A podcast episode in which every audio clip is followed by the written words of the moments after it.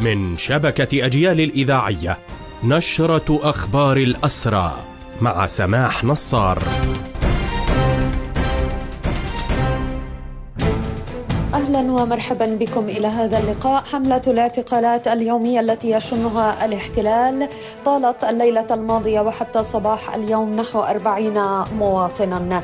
هذه الحملة المتواصلة التي يشنها الاحتلال تترافق مع عمليات تنكيل وتخريب تقوم بها قوات الاحتلال أثناء اقتحام منازل المعتقلين. توزعت الحملة على محافظات نابلس ورام الله والقدس وطول كرم وجنين حصيلة الاعتقالات منذ 7 أكتوبر الماضي ترتفع بذلك إلى نحو 2470 حالة اعتقال.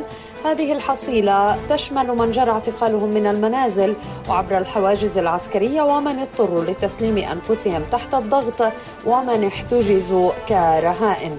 يشار إلى أن المعطيات المتعلقة بحالات الاعتقال تشمل من أبقى الاحتلال على اعتقالهم أو من تم الإفراج عنهم بشكل لاحق. حذرت هيئة شؤون الأسرى والمحررين من عمليات الاغتيال التي ينفذها الاحتلال بحق المصابين المعتقلين. وقد نددت الهيئة بإعدام الأسير المحرر منتصر سيف من بلدة برقة قضاء نابلس والذي أمضى 17 عاما تقريبا في سجون الاحتلال وأفرج عنه قبل تسعة أشهر.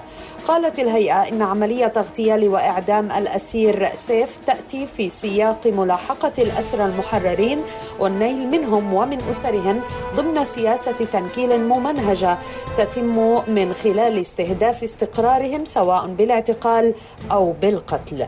الأسير سيف الذي اعتقل عام 2007 وأمضى محكوميته كاملة بدأ يخطط لإنشاء حياة يتجاوز من خلالها آلام ومصاعب السنوات الطويلة الماضية ثم وجد نفسه مجددا فريسة لهذا الاحتلال. الفاشي حسب ما جاء في بيان هيئة شؤون الأسرى والمحررين. بهذا مستمعينا تنتهي هذه النشرة الخاصة بأخبار الحركة الأسيرة قدمناها لحضراتكم من راديو أجيال. تحية الحرية لأسرى الحرية والمجد والخلود لشهدائنا الأبرار.